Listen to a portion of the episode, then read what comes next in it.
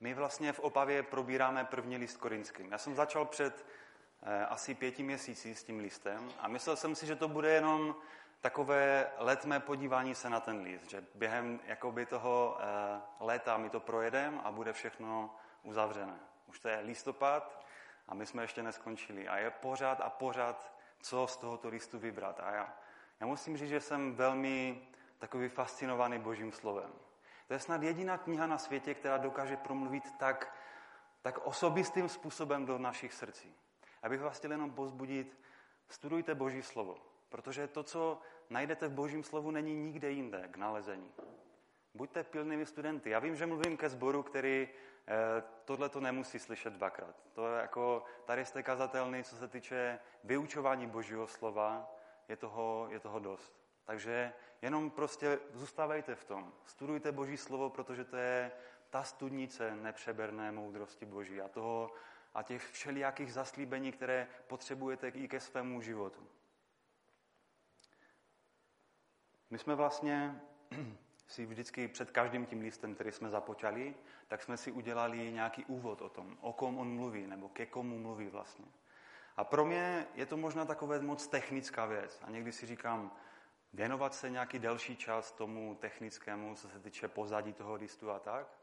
Ale myslím si, že to je na nejvíc správné, protože to je jako kdybyste slyšeli rozhovor někoho, kdo mluví do telefonu a slyšíte jenom toho člověka, který prostě, eh, kterého, kterého slyšíte mluvit do toho telefonu. Ale už nevíte, co mluví ten člověk na druhé straně. Proto vždycky je dobré udělat si nějaký takový souhrn toho, ke komu mluví. Jaká byla situace v té době?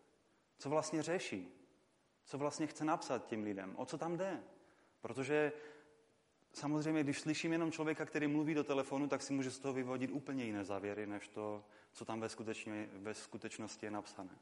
Takže my věnujeme nějaký čas vždycky tomu, jaký, jaký to, jaké to pozadí toho listu je, jaké, jaké podmínky byly v té době, když on to psal, Pavel.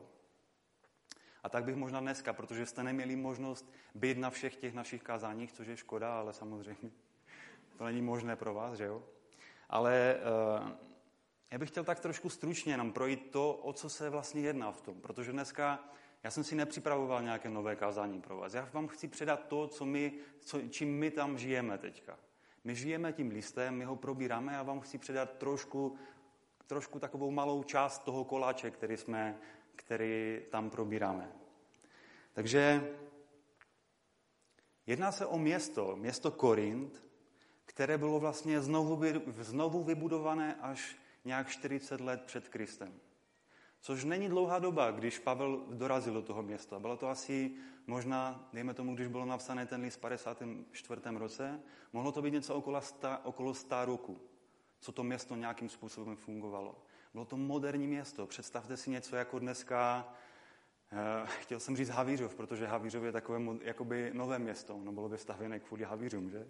Ale spíš něco takového metropolitního, jako je, dejme tomu, nějaké město v Americe, jako San Francisco. Nebo já jsem nikdy v Americe nebyl, ale představuju si to, že tam musí být něco takového vysoké paneláky prostě a, a mrakodrapy a tak. Prostě všeho toho moderního tam muselo být hodně. Všechno, co se té, v té době šířilo napříč eh, Evropou, tak to bylo plné tady tohle město.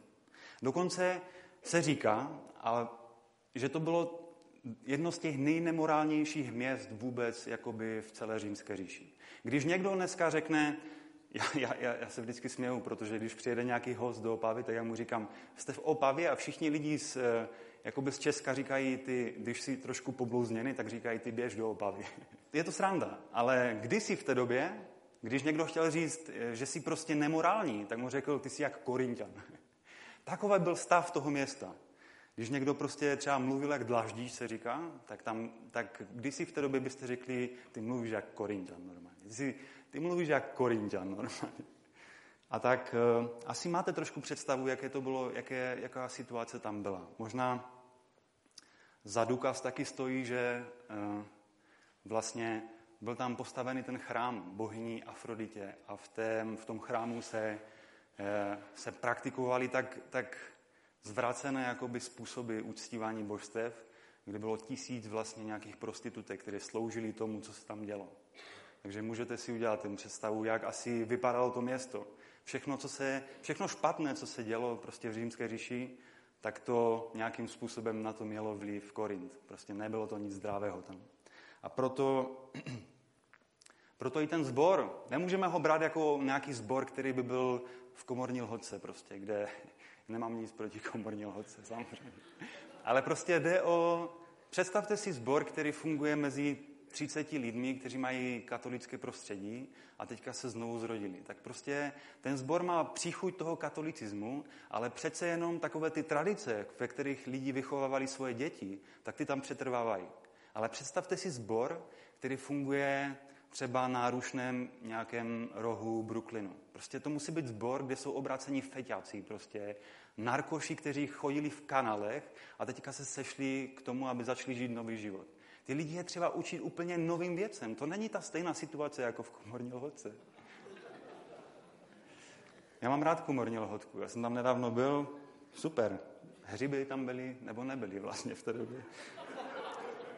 A, proto i ten sbor vypadal tak, jak vypadal. Proto my máme, já jsem udělal k tomu uh, jako takovou pozvánku na to, abychom mohli společně se zabývat tím listem. A na, ten, na tu pozvánku já vždycky dávám jednu věc, která je pro mě taková charakteristická pro ten list. A tam jsem dal takovou trnovou stvol, nebo nevím, jak se to jmenuje. Prostě to, co má růže pod květem, to zelené, to, to, to dřevo. A na tom jsou ty trny. A to si myslím, že taky nějakým způsobem charakterizuje ten zbor. Pavel, vemte si Pavla, že on jakoby nezlomil hůl nad tím zborem. A to může být i pro vás takovým určitým vodítkem, nebo jak se zachovat. Já jsem si někdy říkal, proč on začínal eh, mluvit k takovému zboru slovy, vy máte všechno požehnání, které je možné. Vy jste ho všichni dosáhli. On od té doby začíná mluvit asi 15 kapitol o problémech, ale první, co řekne, vy jste obdařeni vším dobrým. To je pro mě úplně takové, si říkám, kdybych já měl začít mluvit někomu problematickému, tak bych mu řekl, ty poslouchej, pojď sem, já ti to vysvětlím asi takhle, to ne, to ne, to ne, to ne. A Pavel začíná úplně jiným tónem. On, on jim začíná říkat, vy máte všeho dostatek. On je vysloveně chválí, on je vysloveně pozveda. Ale jak si říkám, někdy mluvit jako vedoucí k, ke svým prostě ovečkám vyžaduje takové to, nepřijde hned prostě s mečem, nebo nějaký prostě kvašný výraz na něho. Ale prostě přijít s něčím dobrým prostě. Říct, podívej se, já za tím vším, co vy prožíváte, za tím vším, co vy musíte projít, já vidím takovou tu první, ten váš první usilovný krok. Vy jste se obrátili ke Kristu. Kež vás Bůh může požehnat, kež vás Bůh může posunout dále v tom. Pavel se tam věnuje věcem, které se zdá, že spíš mluví k hospodě, než k, eh, ke sboru. On se věnuje tomu, aby někdo neměl, ne, neměl cizoložný styk s ženou svojí, svého otce. A nebo mluví o opilství, nebo mluví o, o hádkách. Takové věci mi se zdalo fakt, jako to je, to je věc, která se ani ke sboru vůbec nehodí. A je to správně, že se to samozřejmě nehodí. Ale takové věci musel řešit Pavel. Dneska budeme mluvit o deváté kapitole. Já vím, všichni jistě víte, nebo všichni máte určitě nějakou představu, že v první Korinském je napsána 13. kapitola, která snad všechny svatby mají prostě něco řečeno z 13. kapitoly první Korinským. Jako je to skvělé, samozřejmě je tam 13. kapitola, která mluví o lásce, mluví nádherným způsobem o lásce, i když já jsem, jak jsme se o tom bavili v obavě, tak jsem říkal některé jiné věci, které by, eh, na které je třeba poukázat, když se bavíme o lásce ve smyslu první korinským. Protože to nebyl dopis eh, novomanželům, to byl dopis prostě, tak jak jsem říkal teďka, problematickému sboru. Proto je tak třeba to trošku chápat. Dneska budeme mluvit teda o deváté kapitole. Ta kapitola prostě není ta nejznámější. A možná proto jsem si ji vybral. Já nikdy nemám rád takové ty jednoduché věci, jakože ani nevím, co bych vám mohl říct o něčem, co je strašně jednoduché. Já to vždycky mám rád strašně zkomplikované. Já vždycky vidím věci tak trošku jinak. Já, já to nevidím jednoduše.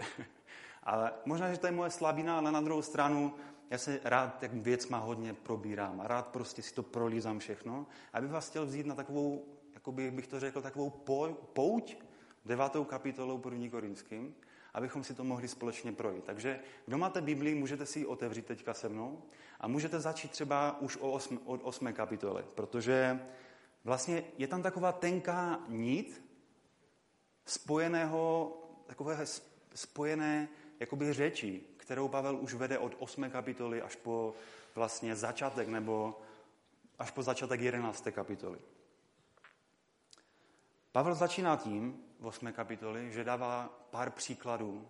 A tím prvním příkladem dává pár příkladů toho, jaké máme my právo. Říká, my máme právo. Tou otázkou, která se tam řeší, je, máme právo na to? A nebo kdybych to měl říct, ještě říct jinak. Ano, máme právo, máme my právo na něco? Vemte si, že tohle je ta základní otázka, kterou řešíme. Samozřejmě eh, musíme se podívat na to, že ten, tady ta kapitola řeší oběti modloslužby. Nebo jíst oběti modloslužby. To znamená to maso, jíst to maso, obětované při modloslužbě. Máme mi právo na to jíst to maso, obětované při modloslužbě? Taková je ta otázka. Máme mi právo na to? A Pavel, Pavel jim na to neodpovídá nějak moc teologicky. Neříká jim, jo, ne, prostě Odpovím na to stručně a pak jim ukážu něco, co je daleko důležitější v tom. Historicky vzato měli jste dvě možnosti, jak si obstarat maso v té době. Buď jste mohli jít na trh a koupit si maso, které bylo poměrně dražší a neměli jste ani zaručené to, jaká kvalita byla toho masa. A nebo jste šli do takového chrámu, jako jsem říkal, něco jako ten Afroditin chrám, a mohli jste si koupit to maso za levnější peníze. A měli jste zaručené i to, že to maso bylo obětovaného zvířete, které bylo před chvílí zabité a mohli jste si ho koupit. Takže ta otázka, kterou bylo, můžeme jíst to maso, které mělo prvně směřovat těm, eh, těm modlám? A Pavel říká, no my všichni máme poznání. On se tím nezabývá. On, on neříká, prostě tak pojď, sedneme si, teďka to rozeberem, jaké teologické prostě úhly na to přesně budeme pokladat. On jim říká, on jim říká my máme všichni poznání, my to víme. My to můžeme jíst. To maso, které jíš, to ti nepomůže. No, pomůže tvému žaludku a ti požehná Bůh, jestli máš dobré maso doma. Ale co se týče tvojeho duchovního stavu, to ti nepomůže. Na co, na co, ti, je, na co ti je maso k tomu, aby si duchovně prospíval nebo ne? Je to prostě jenom maso. Pavel se tím nezabývá. On prostě jde dál a říká, on tu, on tu otázku trošku překombinuje. Mně se vždycky líbí na tom, že Bible je v tomhle taková... Pán Ježíš vůbec celý. On, on někdy ty, ty tvoje otázky převratí úplně nějakým způsobem, abys prostě pochopil, že to, jak ty se ptáš, vlastně jenom určuje to, jaký ty, jaký ty vlastně máš pohledy na celou věc.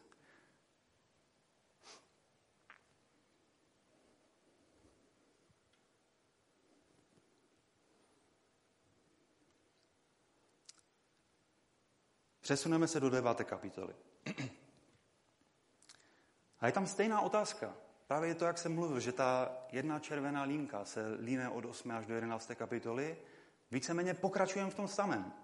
On začíná v tom listu a říká, což nejsem svoboden, nejsem apoštol, nespatřil jsem Ježíše, našeho pána, nejste vy mým dílem v pánu.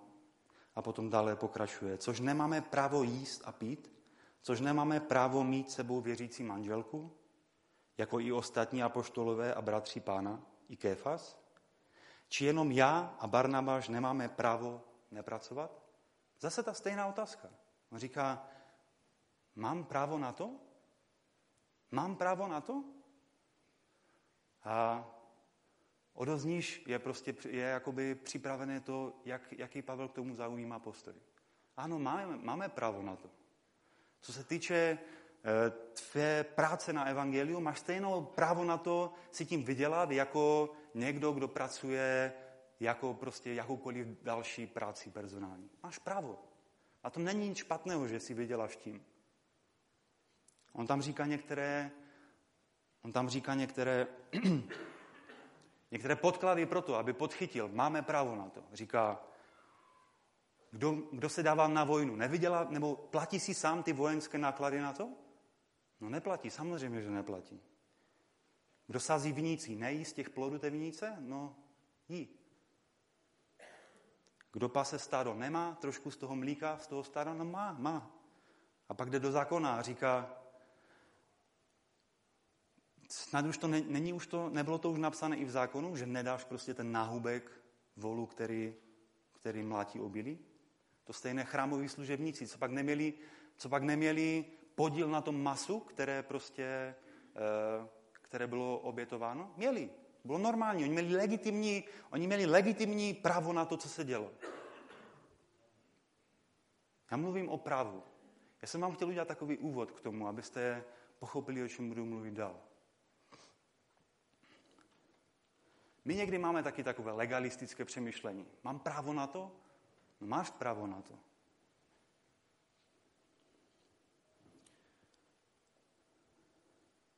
Někdy slyším manžele, jak se hádají a jeden říká, já mám právo na to, aby ona mě prostě neuražela. Já mám právo na to žít jako prostě svobodný člověk tady od těch hádek. Já mám právo. Jo, ty na to máš právo. To je fakt.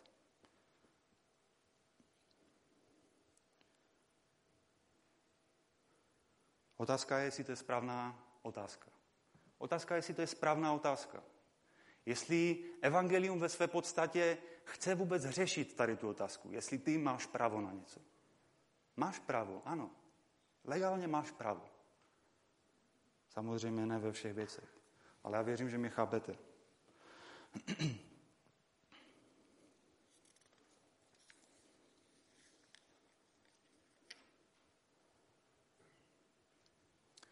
Pavel se potom dostává do bodu, že říká, já jsem se stal pro všechny vším. Až tak daleko.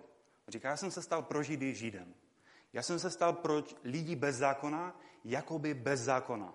Já jsem se stal pro lidi se zákonem, jako bych byl, jako bych byl se zákonem, ačkoliv podlehám zákonu Kristovu. Já bych se stal pro všechny vším, aby aspoň některé získal. Vidíte, jak, jak, jak se převratila celá ta otázka? On neříká, já jsem se stal pro Židy tím, který má jarmulku na hlavě, abych jim byl Židem. On neříká, já jsem se stal pro bezzákonné tím, že mám naušníci v nose, tak abych jim byl příjemný, tak jsem si dal naušnici do, do nosa, abych byl stejně takový free, jak prostě bezzákonný člověk. On neříká zákonným lidem, já jsem se pro ně stal takovým eh, člověkem, který má Bibli pod eh, pravým, pod levým ramenem a pod pravým má komentář k Bibli. On se nestal nějakým vnějším prostě, vnějším podvodem pro ně. On se stal něčím, co bylo daleko hlubší. On byl něčím, co... Já jsem se stal židům židem, úplně v, tím, v, tom, stejn, v tom slova smyslu. Vemte si, že to takhle myslel. Protože on říkal, já jsem se pro všechny stal vším, abych je mohl získat. Až tak daleko to jde. Tak stejné je to evangelium, kterému věříme. Tak stejné je úplně to evangelium, kterému věříme. Někdy mám pocit, že lidi, nebo my křesťani, že jsme vzali uh, tu nádhernou zprávu o Ježíši Kristu, který za nás zemřel na kříži. A říkáme to takovým způsobem. Nějaký Ježíš prostě tehdy zemřel a prostě tím nás zachránil z hříchu a nebudem v pekle, ale budem v nebi. Jako dovedete si představit, co tím jakoby dáváme za signál lidem? To je trošku překroucené. On, jako, to, není, to, není, to není tak. To, co nám chce Bible sdělit, je, je něco daleko hlubšího. Ona říká, já bych byl všechno schopen udělat, proto abych tebe, tebe a tebe zachránil. Tohle je, ta, tohle je to evangelium. To není jenom o nějakém chlapovi na kříži. To není jenom o nějakém prostě zachráně, takové té teologické mluvení. To je o tom, že, že ta láska šla až z úplně za hranice nějak, nějakého našeho přemýšlení. Ona totiž nemá hranice, to je ten problém. Ona totiž nemá hranice.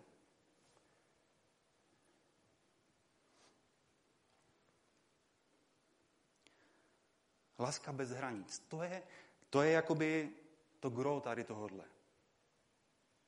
Všechno, všechno. Jako mi přijde, že když si čtu tady tu devátou kapitolu, tak si říkám, on, Pavel byl trošku už v agonii, když tohle psal. Zkusme si to přečíst. On říká, Neboť ačkoliv jsem ode všech svoboden, učinil jsem se otrokem všech, abych jich co nejvíce získal. A stal jsem se židům jako žid, abych židy získal. Těm, kteří jsou pod zákonem, byl jsem jakoby pod zákonem, i když sám nejsem pod zákonem. Abych získal ty, kteří jsou pod zákonem. Těm, kteří jsou bez zákona, byl jsem jakoby bez zákona, abych získal ty, kteří jsou bez zákona. I když nejsem bez zákona Božího, nejbrž jsem podroben zákonu Kristovu. Pro slabé jsem se stal jakoby slabý, abych získal slabé. Všem jsem se stal vším, abych zachránil alespoň některé. Všechno činím kvůli evangeliu, abych se stal jeho spoluúčastníkem. Abych se stal jeho spoluúčastníkem. Já bych vás chtěl přivést ke Kristu, který má stejné smyšlení o tobě a o mě. Že by udělal úplně všechno na světě. Všechno, co si jenom dokážete představit, aby vás zachránil. Vemte si, že takové je to evangelium ve pravém slova smyslu. Že to není jenom nějaký podfuk, nějaká prostě historická událost, která se stala tak a tak a tak. Jde o to, miloval vás až na okraj. Až na okraj toho, co jenom se dá představit pod tím.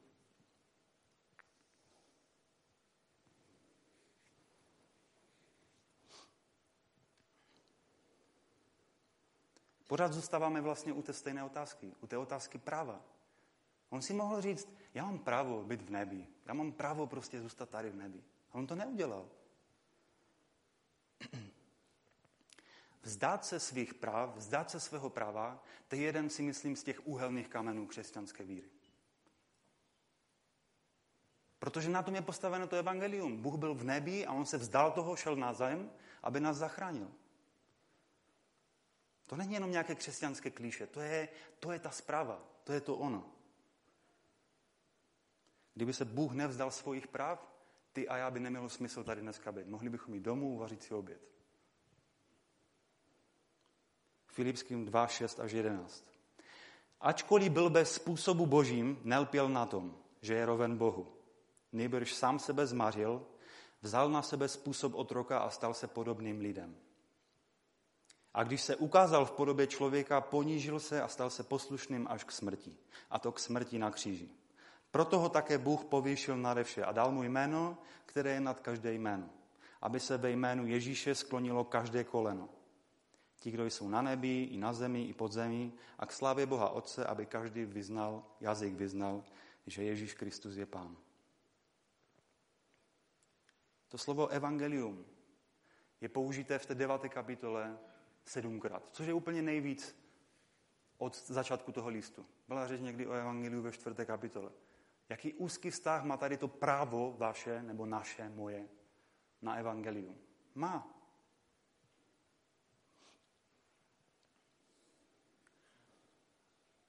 Když si nárokuješ jenom svoje práva, pak taky podle toho práva získáváš.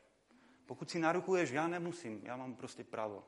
Dobře, máš možná právo ale získáš jenom to, to právo svoje. Získáš jenom podle toho práva, podle kterého se tady soudíš. Ale když, když jdeš až za okraj tohohle svého práva, získáváš další lidi. Získáváš prostě svého bratra. Získáváš svoji sestru. Získáváš život. Získáváš vítěznou korunu. Protože takový je charakter Evangelia.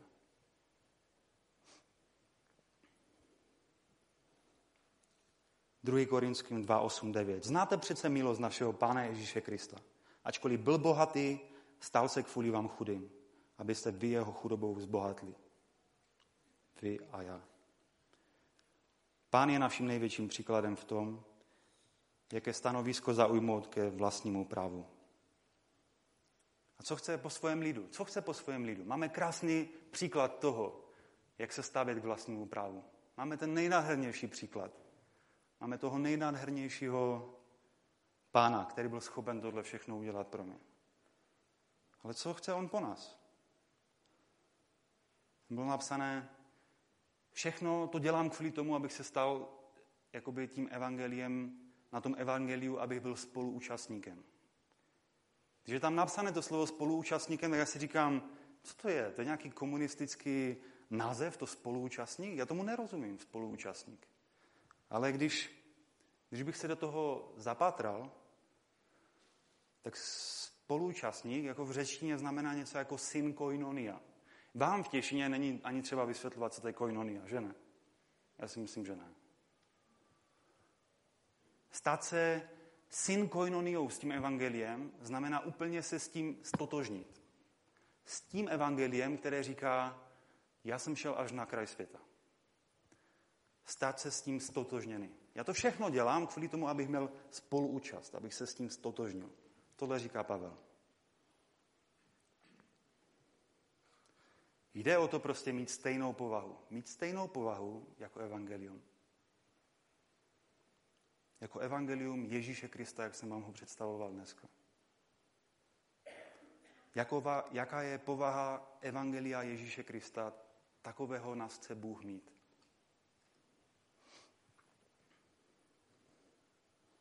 Podle zákona jsi svoboden.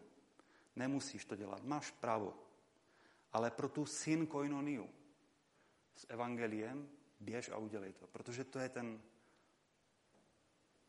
protože to je ta správná cesta. Běžet pro vítěznou cenu. Víte, my jsme povoláni k tomu, abychom vtiskli tomu evangeliu, které žijeme mezi lidmi v rodinách, abychom mu vtiskli ten stejný znak. Všichni můžeme běžet podle těch pravidel, všichni můžeme běžet. Ale jenom někteří doběhnou a budou mít vítěznou, vítěznou cenu. Jenom ti, kteří odhazují ty svoje práva, tak ti do, dobíhají s tou korunou na hlavě.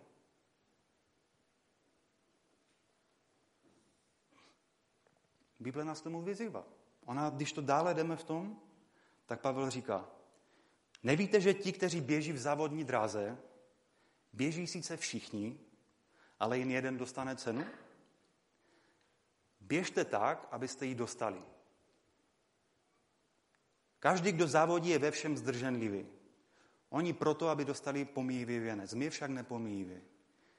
Já tedy běžím ne jako bez síle. Zápasím pěstmi. Ne jako bych tloukl do vzduchu.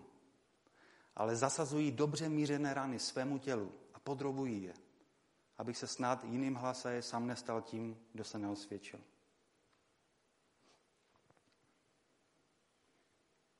Běžte tak prostě, abyste získali tu cenu. Tu korunu na hlavu.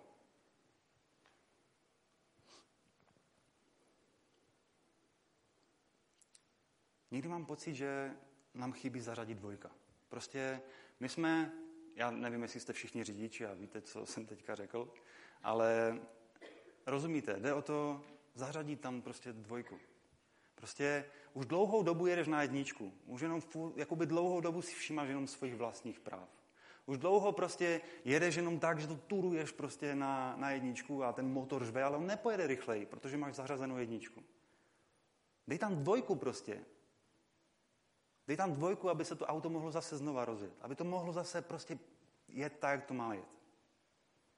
Zařaď tam prostě dvojku. Já jsem teďka měl firemní auto půjčené a jel jsem po dálnici a jel jsem na pětku, turuju to jak nic a pak jsem si všiml po 100 km, že tam je šestka. A jsem tam udělal šestku, říkám, ty teď se mi jde líp. Přesně o tom mluvím. Prostě, možná, že prostě to evangelium pro tebe bylo takové, no, takhle to bylo, jednou se to stalo, já to teďka tak budu žít dál, Budu se v tom prostě, budu v tom hledat takové ty skulinky, jak doběhnout do cíle, aby to bylo takové nej, nej, nejméně náročné. Já jsem na Vysoké měl takovou, takové pořekadlo, že prostě nezáleží na tom, prostě, jak ty zkou, nebo jak, jaké zkoušky, nebo jaké ty volitelné předběty si vyberu, hlavně, aby to bylo to, takovou tou cestou jakoby nejmenšího odporu. A to není vůbec křesťanské prostě, běžet cestu nejmenšího odporu. To není vůbec podle vzoru Krista našeho Pána. To je úplně o nějakém jiném vzoru.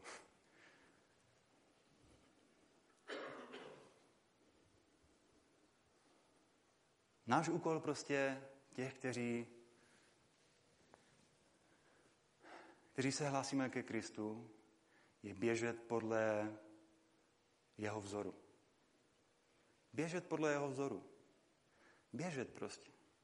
Jako, já bych chtěl, aby to, to poselství, které vám dneska předám, je zařaď tam dvojku. Zařaď tam tu šestku, o které ani nevíš, že tam je. Doposud si běžel prostě v těch tradicích, nějak se to tak hnalo, prostě šlo to nějak. Ale být po vzoru Krista Ježíše je něco, co je daleko nad rámec tady tohohle přemýšlení. Já bych vás chtěl pozbudit prostě. Chtěl bych vás pozbudit k tomu. Dejme tam dvojku prostě, abychom doběhli vítězně pro tu korunu, kterou pro nás Bůh připravil.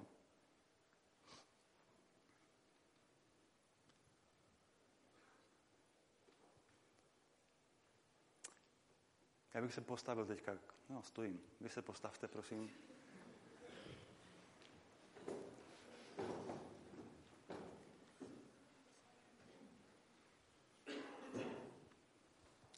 Pane Ježíši Kriste, já bych ti chtěl poděkovat především za to, že ty jsi, že, v, že ta rizost toho evangelia je v tom, co ty jsi byl schopen udělat, co jsi pro nás udělal, pane, že to bylo bez hranic, pane.